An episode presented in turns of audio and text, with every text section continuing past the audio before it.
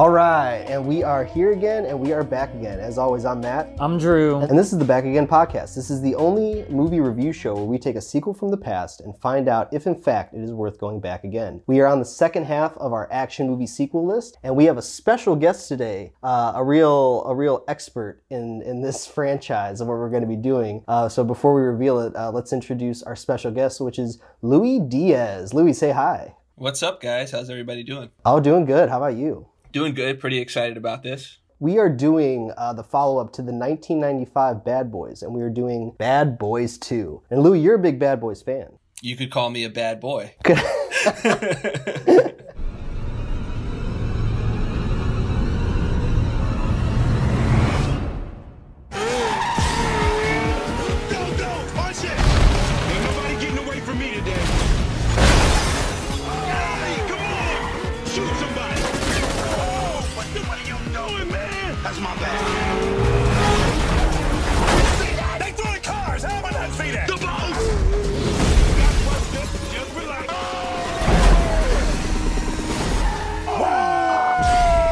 Bad Boys 2 comes out in 2003. It's once again directed by Michael Bay. It's got a budget of 130 million. It's got a box office return of 273.3 million. It's starring Will Smith, Martin Lawrence, Joe Pantoliano, Gabrielle Union, Theresa Randle, and Jordi Mollà. Bad Boys 2 picks up eight years after the events of the first Bad Boys, where Marcus and Mike find themselves facing off against a Cuban drug smuggler with Miami police in his pocket. The heat gets turned up when the DEA get involved and a family member gets taken, forcing the boys to ride one, in quotes, last time together. So I think a good place to kind of start with talking about this movie uh, is kind of getting the good stuff out of the way early, because I think collectively we can kind of we would all agree on what the positives are of the movie, so we can kind of knock that out quick, right? Performances obviously really good with Will Smith and Martin Lawrence. The action, uh, a portion of the action is good and entertaining and stuff, and also it's just like you know it's just a high energy franchise. Like you don't really get bored too often within these movies uh, for the most part, I would say. Yeah, agreed. Even the even like the down parts outside of the action, it's just like comedy after comedy, especially when it's just Martin and Will that it's just they're just drawing back and forth. Yeah, it's just like little bits that they're doing in between. It's like here's an action set piece, and then we'll have them driving in a car or sitting like outside with the family, and they'll do like a 15 minute bit or like a Yeah. like a six minute bit or something. Well, in like the that. at the beginning of Act Two, the bits are longer because we got to establish more. Yeah. But yeah, uh, I could appreciate that a lot, uh, especially considering like I think we saw something kind of similar with Too Fast Too Furious, where it was we're trying to keep the attention between the set pieces, and Yeah. Too Fast Too Furious did it by shooting these like dialogue scenes, like action scenes almost, Yeah. and just like the camera angles. And this, they at least paid attention to the writing. They have more focus on the actual script than I feel like whoever wrote Too Fast Too Furious did. yeah. And uh, Michael Bay can play with that, and I guess more so uh, Martin and Will can too. Well, keep in mind, it's not like these scripts are like game changing or amazing. Like these are pretty by the book action movies, especially when you consider all the other types of action movies that we've done on the list. This is almost like if a, a computer had to make an action movie and they kind of ran it through. But what elevates it is probably just Will Smith and Martin Lawrence to, to a certain degree, because you can write bad lines of dialogue, but Will Smith and Martin Lawrence can kind of sell those bad lines better than like maybe Paul Walker and Tyrese could in Too Fast, Too Furious. They also have insane chemistry, Martin and Will. Yeah, so so overall, like you know, you know, not to kind of spoil away with how we're going to vote it, but you know, we can kind of get the positive stuff out of the way first, and now we can kind of get into the some some nitpicky things about it. And let's, I, I think a good place to start would be talking about this plot. So the plot of the first movie is pretty simple. A guy steals a bunch of heroin. He's got like four days or five days to sell the heroin to another drug lord or something like that. Ticking clock. Yeah, ticking clock, and the boys have to go get that. Whereas in the second movie, the plot is a lot more like not com- I mean convoluted maybe, but there's just a lot more plot in this movie. So then we, when you have like these kind of side gags or these cutaways, they're not really subplots that help contribute to the plot. They're really just kind of throwaway things that are like character things. Because in the second one, we have the plot with the drug dealers, and then we also have a storyline with Marcus wanting to retire, and he's getting sick of uh, working with Mike and all the killing that he does. And then on top of that, we have another subplot where, because we get introduced to Gabrielle Union, who's Marcus's sister, and she's also got a stake in the plot. But then she's also got a subplot with dating Mike and having a relationship with Mike, and them not telling Marcus. That's more like a well. runner. That's more like a comedy runner that has like three beats and then it's done. Yeah, it's just like filler, is Yeah. basically what I'm kind of saying. So it, it's interesting because when you think about that first movie, the bad guy doesn't really like say a lot. He's like, what, what was he, like a German or something like that? Yeah, German or Dutch or something. Yeah, but every time we cut to him, he's only got like collectively like five lines of dialogue. And they kind of do the same thing in the second one, where every time we cut back to this Cuban bad guy, he's just like, God, I, I kept thinking about all these throwaway scenes where we cut back to him just for him to yell or do some kind of like religious speech or whatever, like, this is my town, like, I'm God, or like, get this Jesus picture off my wall. And every time we cut back to him, he's just telling us, like, there isn't an actual ticking time clock in the second one, but they try to make you feel like there is because they keep cutting back to the bad guy who's just dishing out exposition of what he needs done next. Yeah, I mean, I guess the only clock that you could technically say there is is that they only have a certain amount of time until this big shipment goes, and they're trying to catch him by this. Yeah, that the, the ticking clock is still there. It's just in a different place. Well, there's what, what they- multiple. What they, do when they're cutting back to the villain is they're just that's I feel like that's them trying to raise the stakes by showing how like unstable he is. Mm-hmm. But the villain's not. I don't think he's a good actor. No, he's, he's very. So so it doesn't come across that way. It comes across as almost like distracting filler. Yeah. Mhm. It's just in the first one, they literally it has to do with kind of one shipment or one deal or kind of catching one big kind of like exchange, right? In the second one, there's multiple drops that they either mess up or they like the, it opens up with a drop that they get wrong, right? And then there's a second drop later with Gabrielle Union that goes wrong again. And then there's a third drop, right? And then uh, after all of those three drops, then our final like climactic kind of Drop? it's not really a drop, it's a pickup of Gabrielle Union, right? So the, Oh yeah, okay, see the very end. Yeah. yeah, yeah. So it's like three drops and then a pickup, right? Whereas in the first one's really just about one drop. So it does that thing with sequels where it just like it doubles down on everything or it makes kind of more of everything because 2003 baby, you know, we got to we got to raise the stakes some way. At least they have the decency to wrap a subplot around it with Yeah. Gabrielle Union's character. We get, I feel like it's a mixed bag when it comes to side characters, when it comes to these action movies, especially female side characters. Yeah. And she was one dimensional, but still like very one dimensional but developed, if that makes sense. She, she's, Yeah. she's either when she's not just having to move the plot forward because that's kind of what her character is designed to do, then like are her moments to shine. Yeah. But for the most part, she just has to keep driving the plot forward. She's only got really two things to talk about. It's either Mike or the or the DEA stuff. you know what I mean? Yeah, she doesn't have time for her own character. It's only the plot or Mike. Yeah, that was what that one of my slights with the Gabrielle Union character, how she was written, is that they kind of made her they made her seem like this was her first week on the job. Like she was very scared in a lot of situations. When if you're put into an undercover position with something in this big, you're not like this is not your first couple months at the DEA. Like you're pretty established. Yeah, and there's kind of like a bullshit throwaway line that Marcus, because Marcus is so hard on everybody in this freaking movie, but he says something to her like, uh, "Oh, they only hired you because you look good in a bikini." But then they never challenge that, so it almost feels like that's true, which is kind of fucked up. it's yeah it, they they make her such like a damsel in distress like she doesn't have a real badass moment like where she's Well, she takes out those Haitians and stuff in the car in the SUV. yeah she shoots them in the when she's in the car like that's fine but she but she looks scared throughout the whole time when she's doing it it's not like she she doesn't seem in control of that situation at all By far the best line that she has in that movie is when they're, and you know what I'm talking about, yeah. She's on the minefield and they're like, everybody throw your guns. She's like, okay, I'm just gonna toss, I'm gonna toss the gun right now, right next to the landmine. she like tosses it. yeah that like adds to it. That adds to like how bad she is. Like she would literally give away her tell. But like when i was watching it i was like this is almost the writers being like our audience is so dumb watching this movie. We're gonna literally spell out what we're doing to them. Like that's what that feels to me. Well, no, we showed the iguana stepping Yeah, on it and blowing up, and now we'll have her say it.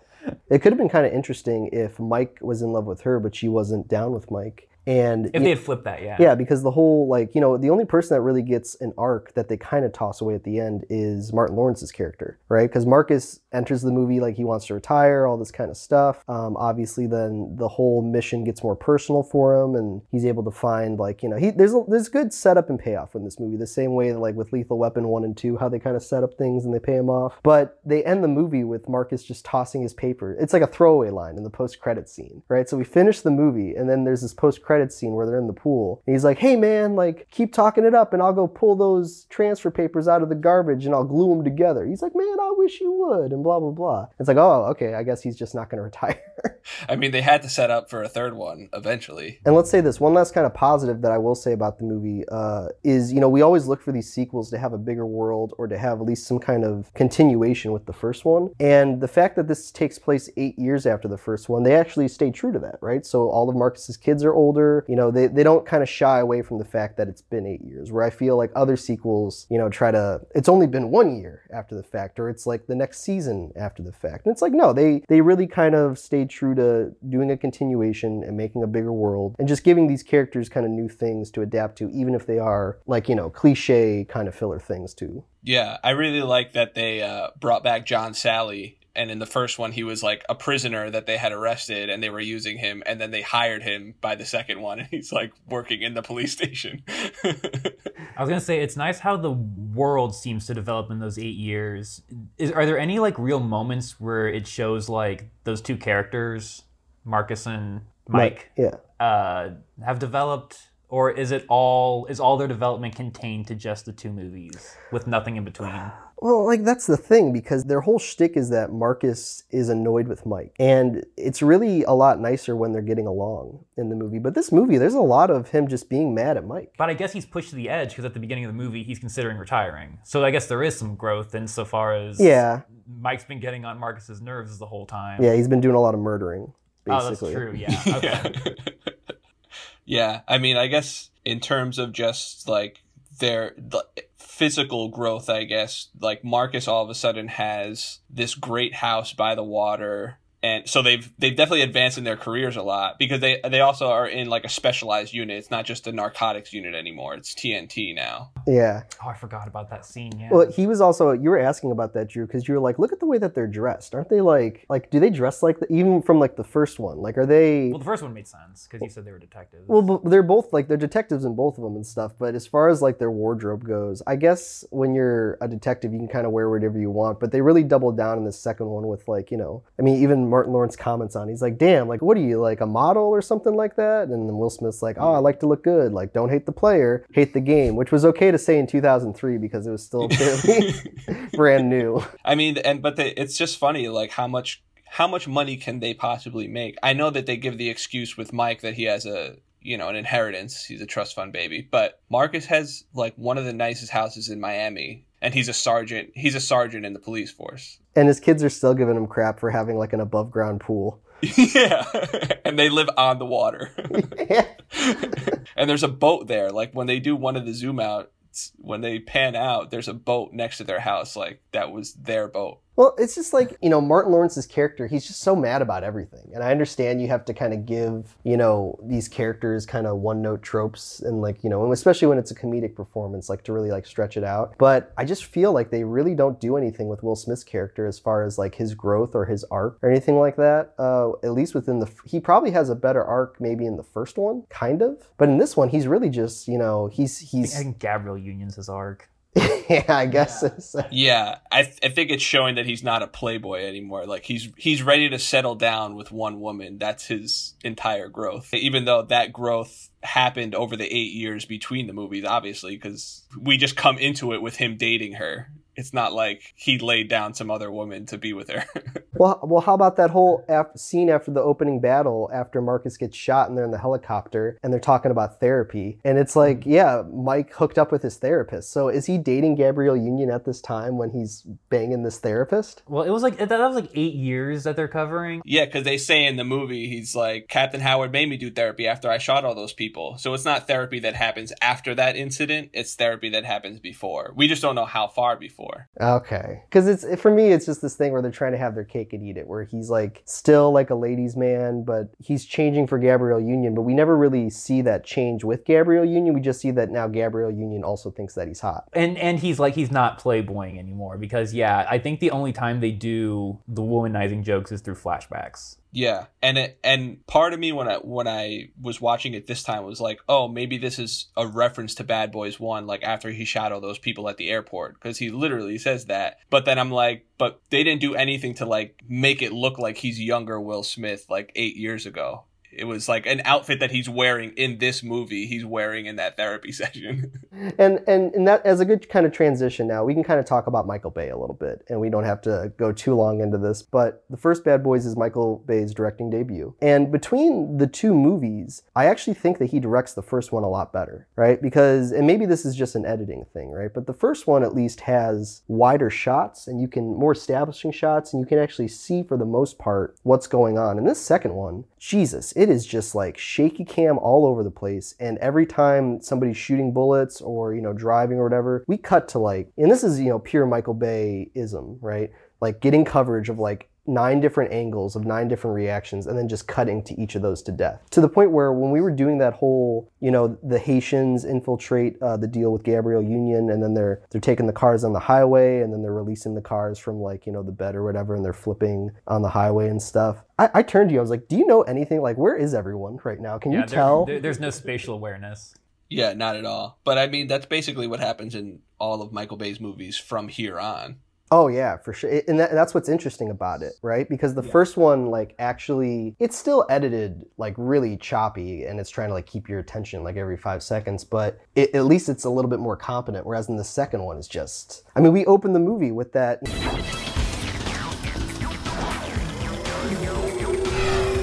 Whereas in the first one opens up on like the Bad Boys song, right? So they're kind of telling you from the start of this that this is going to be like a techno edited movie. I, I would honestly give him the benefit of the doubt and say that I think it was a times thing. Oh, for sure. Where you had more, because, you know, the first one was 90s. You had more movies directed just like that in the 90s. And then at the turn of the century, they became all choppy. Yeah. Not only that, just like look at the look of these two movies, right? Like the first one looks like a traditional action movie, but when we're in the 2000s, especially 2003, you know, there is a shine to this movie. It's almost like he took the cameras, grabbed some like KY jelly, and then smeared it over the lens of the camera. This movie definitely has more like individual scenes that you'll remember off the top of your head than the first one does. They definitely attempt to have more serious moments in the second one, uh, especially when we get to that, you know, reveal that Gabrielle Union's been taken and we, you know, Marcus goes into the room and we get the famous quote of we, we ride together, we die together, bad boys for life. But I think that there are better serious conversations in the first one, right? Because it's just paced better in that one. Whereas in this one, there's so many different, like, there's almost three set pieces just in regards to tone, where we have action stuff, we have comedy stuff, and then we have serious stuff. But there's no connective, really like strong connective tissue in the middle. So you'll get a super dramatic scene with like Marcus and Will doing the bad boys for life and they hug and they cry. And then right after that, we get our badass scene where all the soldiers come in. They're like, you, mm-hmm. you look like you're about to do something stupid. We want in. Yeah, it was funny because they never they don't show any of them enough. I mean, the, the guy with the long beard and a,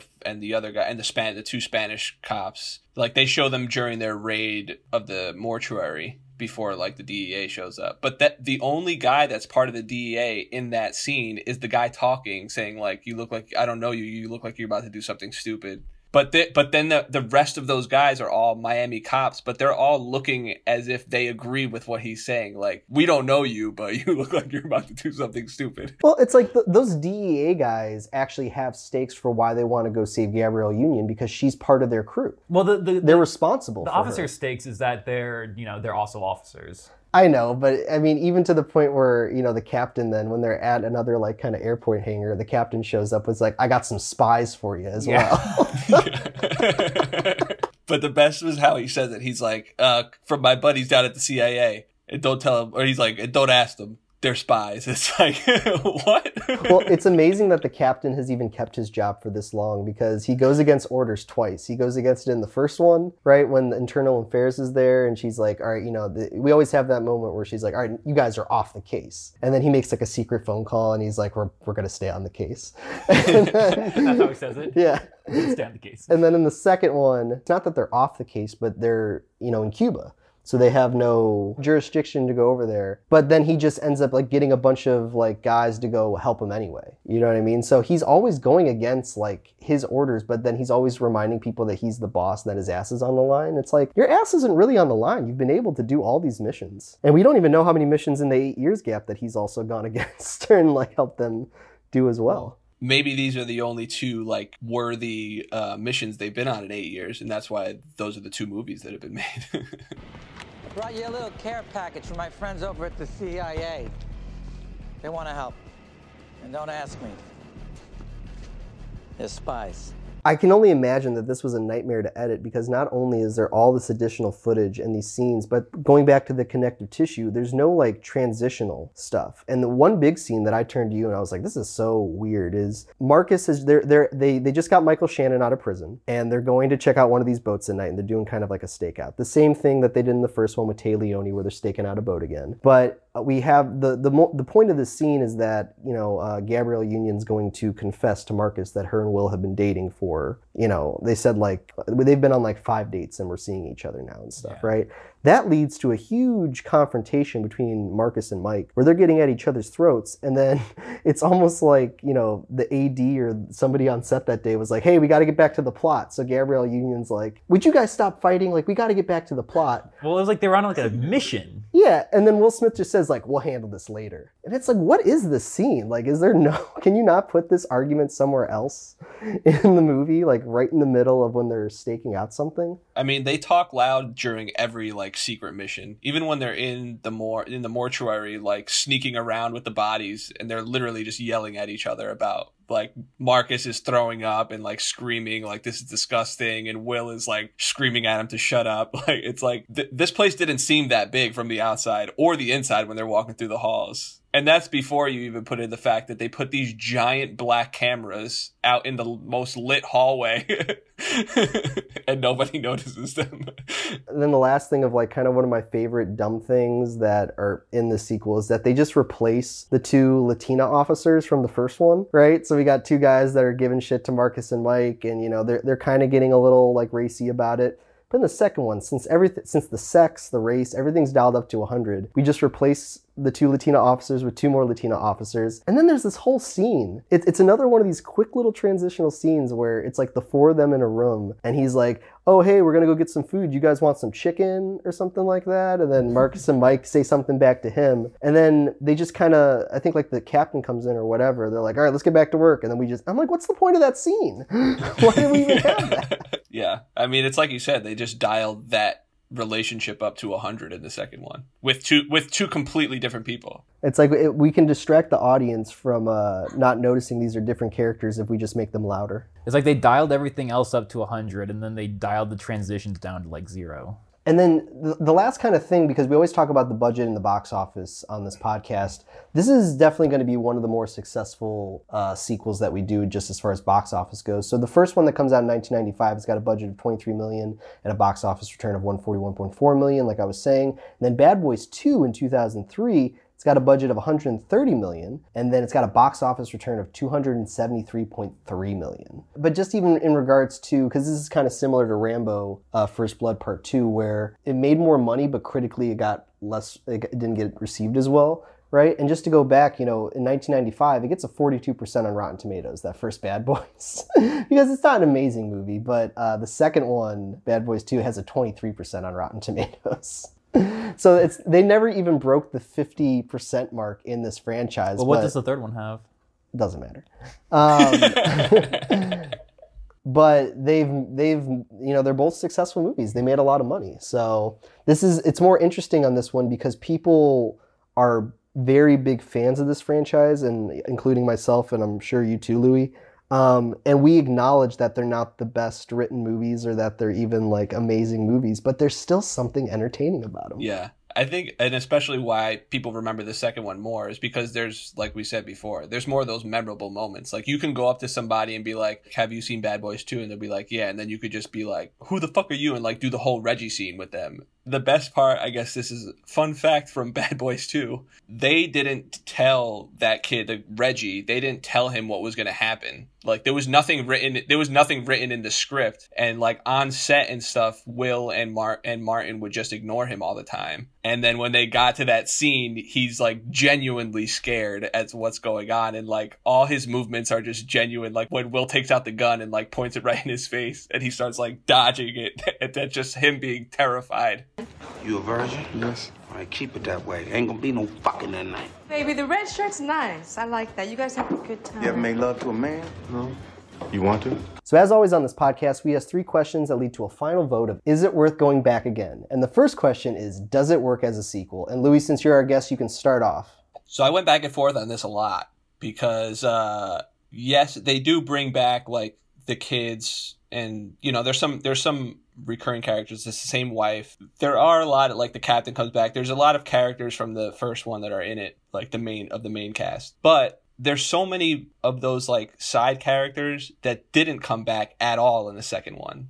Like the guy at the front desk for will's apartment complex just doesn't get any screen time in this. And he was super funny in the first one. He was like part of the comic comedic relief in that. And some other and like just that the fact that there is zero mention of the first movie or events that happened in the first movie or like even a throwaway line of like what happened with Téa Leoni or something. Especially because at the end, end of the first one they like subtly hint that like Téa Leoni and Will Smith are, and Mike are gonna like start hooking up at least. Because she's talking throughout the whole movie about how hot he is. And then in the second one there's just no mention at all like I, I'm not going to bring up the third one, but at least in the third one they mentioned Gabrielle Union, like that there was a breakup. So to me, it to me it's a standalone movie. Like you could have they could have made this movie as the first one and then gone on from this, and I don't think we would have lost much. Uh, I want to say that it does work as a sequel. Uh, it's louder than the first one, but I don't think that's necessarily to like its detriment.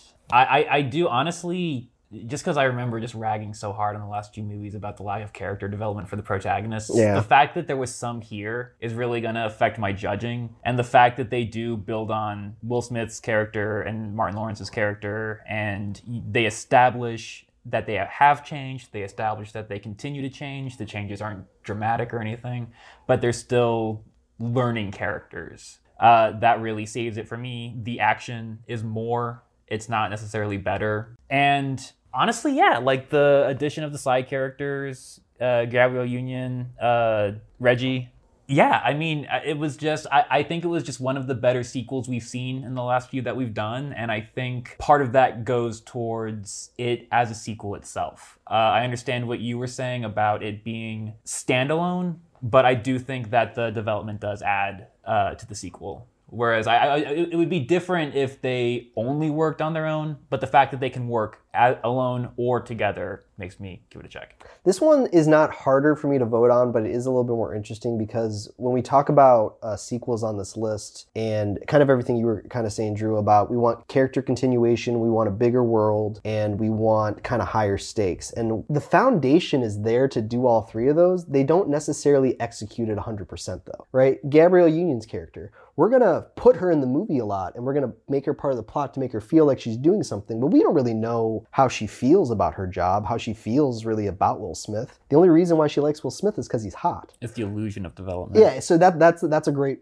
thing right there. This this second mo- movie has the illusion of development, but it's not so uh, kind of empty or hollow to where it's like distracting. I just notice it only because we're doing so many sequels on this list. So I do think it works as a sequel because the foundation is there and you do have that growth. I think it would have helped more. Like I would have given a stronger check if they uh, gave references to the first one, like you were talking about, Louis, where it, you just acknowledge that the first one existed, right? Use that as actual motivation, like actually say it, and then that's our motivation for why the characters feel that they are. But it, it's it's interesting because I also agree that it's kind of like a throwaway movie too, to where you could watch Bad Boys two and never see Bad Boys one, and you can kind of still understand like what's going on with this movie. So for those reasons, I give it a check, but I still acknowledge like you know what you're saying about it. Um, so that sounds like it's going to get two checks and an X to start off. Um, so the second question is going to be: Is it enjoyable slash entertaining? And Louis, since you're our guest, you can start off this one as well.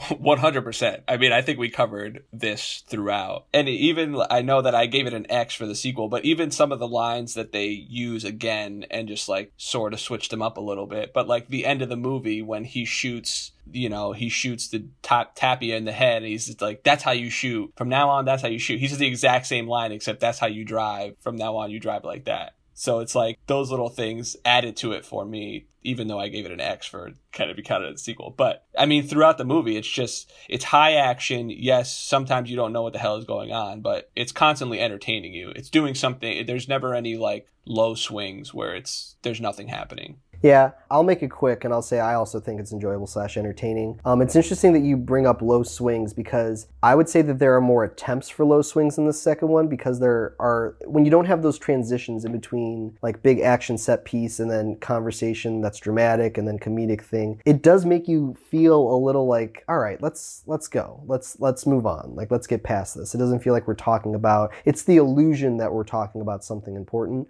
But on top of that, you do get a lot of entertainment from watching how stupid those scenes are. So it's enjoyable slash entertaining just on like a normal action movie front, but then it's also enjoyable slash entertaining because it's like a dumb Michael Bay movie. And there's just all this shit where it's like, Jesus, this is ridiculous. Like, you know, so you can probably only get away with that when you have two powerhouses like Will Smith and Martin Lawrence that are kind of carrying the narrative. Like we, we more so trust them than we trust Michael Bay when we're watching when we're watching these movies. So I, I really don't think these movies would work if you didn't have Will Smith or Martin Lawrence as your leads. So uh, with all that being said, I also agree. I think it's enjoyable slash entertaining. I think the same. It's not smooth, but that's the thing is even the boring, even the parts that would be boring are entertaining. Yeah. Because of the because of the kind of not stupid, but because of the simple way it's approached, where it's Yeah. just like we've got to get the bare bones plot across. We'll have this big dinner scene where we're getting a lot of exposition across, but or barbecue scene we're getting mm-hmm. a lot of exposition across, but we'll make it fun. We'll give the characters stuff to do. There's that's the thing about like the illusion of Yeah. like stuff going on in this movie. Like you still have to try to get the illusion. It's not like you just like sit back, relax as a director, and the illusion just forms itself. It's like you've still got to try to get that illusion. So that effort really shines Yeah. when you're watching a lot of movies like the movies we've been watching. So yeah, that's gonna get a check for me. So that sounds like it's going to get an easy three checks. So the last question is going to be Does it need to exist? And we'll have you go last on this one, Louis, to close it out. I will say that it does need to exist. When we're talking about action movies and when we're talking about kind of reoccurring cop tropes or just, you know, in, in just, in, just in regards to like the same kind of action movies that we always see, this is refreshing. I don't know if it's just because it's two black cops, but I think it's just a different perspective. They kind of put their footprint not just in cop movies, but in action movies in general. It just so happens that they are cops, but it's not reliant on them being cops. Like you could almost have these two guys be, you know, private investigators, and I would still watch that movie. So I do think it needs to exist because I do think it brings something to the action movie world that obviously other movies are going to imitate and do worse of. But and, and, and, you know they're copying stuff too. But I, I do think that it has a place in action movie history. Um, and I'm not upset about it. I'm not offended about it. I kind of just wish that another director was the one that started this franchise. It could have been you know very different. Uh, but we got Michael Bay. This might be the first time I make the distinction where I'm glad it exists, but I don't think it needs to exist. Oof. It's just more of the same, dialed up. And just because you're giving character development, which I'll argue is decent, and all of these things that make a sequel good, there's not that extra. There's not anything necessarily new. It's kind of like a cartoon special. Yeah, It's like a Sunday morning cartoon show where we just see the cops do something else again. Yeah, kind of like uh, Lethal Weapon. I don't remember if I said Lethal Weapon needs to exist or not, but No, we, we voted six checks on that that Okay. episode, but but there's a lot more depth in that Yeah. second movie with Lethal Weapon too, with those characters. oh, there is, in- there is. Yeah. There's like you said, there's the illusion of depth between the partners in this first one. But imagine if this second one had like a toilet scene from Lethal, like from Lethal Weapon 2 where they share like a beat together. There's they they have that when they're crying and they're hugging and stuff, but it's very it's very, you know, Hollywood. it's it's like you know? it's because there's no transition material the the three tones that you were talking about almost undercut themselves where the comedy undercuts the drama which undercuts the action which undercuts the comedy they try to stack those things but you just get a jenga tower that could have collapsed but was held together by uh, will smith and martin lawrence Yeah.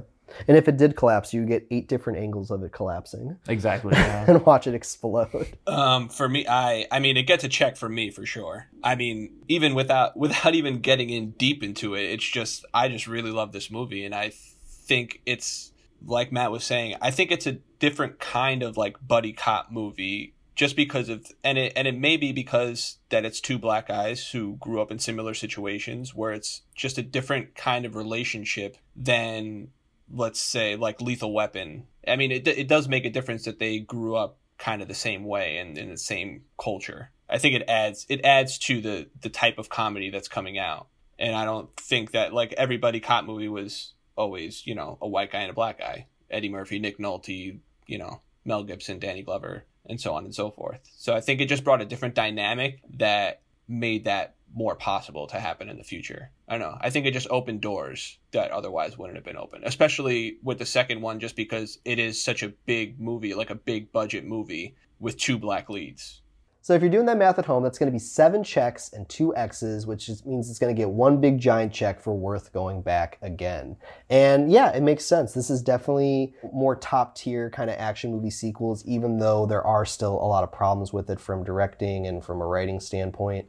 Um, Mostly but- directing. mostly directing but you know it's it's the performances that really kind of kind of carried up I, it's still not the best action movie sequel on the list that we've done or i think that we're going to continue to do but it's definitely top shelf all right, so that's going to be a wrap on Bad Boys 2. Uh, special thanks to Louis for joining us today, our, our bad boy. Uh, thanks so much for being here today and, and talking Bad Boys with us. Thanks for having me, guys. I really enjoyed this. This was a lot of fun. As always, guys, thanks so much for listening. If you like this episode, make sure you follow us on all the streaming platforms and listen to our other episodes. You can also watch full episodes of this on YouTube with video. Uh, what do you think of Bad Boys 2? Make sure you like, subscribe, and that you comment below. A special shout out to Neely for doing our intro and our outro song. And once again, special thanks to Louie for coming by and being a bad boy. Uh, but outside of that, we're just going to keep trucking along on this action movie list. And you got anything else to add, Drew?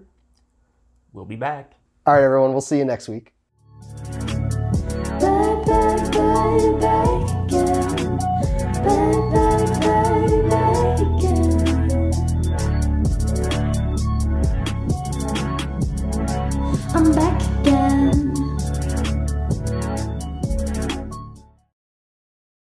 And then the, I, the last thing I just want to bring up is that P. Diddy is an executive producer on this movie. And I don't know if you noticed this, but they play Shake Your Tail Feather like four to five times. That's the freaking that's the first song that they play when uh when like they're panning into him in the pool the first time. But not only do they use that song so many times, they put it in so many different places in the movie that aren't even like conton- like totally consistent. I just imagine P Diddy being like DJ Khaled, like in the editing bay. He's like, another one, put it in again, put the song in again.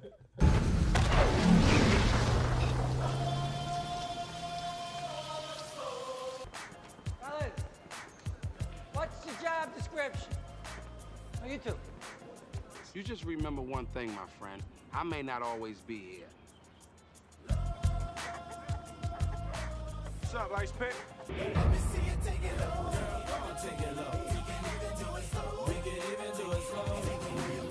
It's a righteous bust. I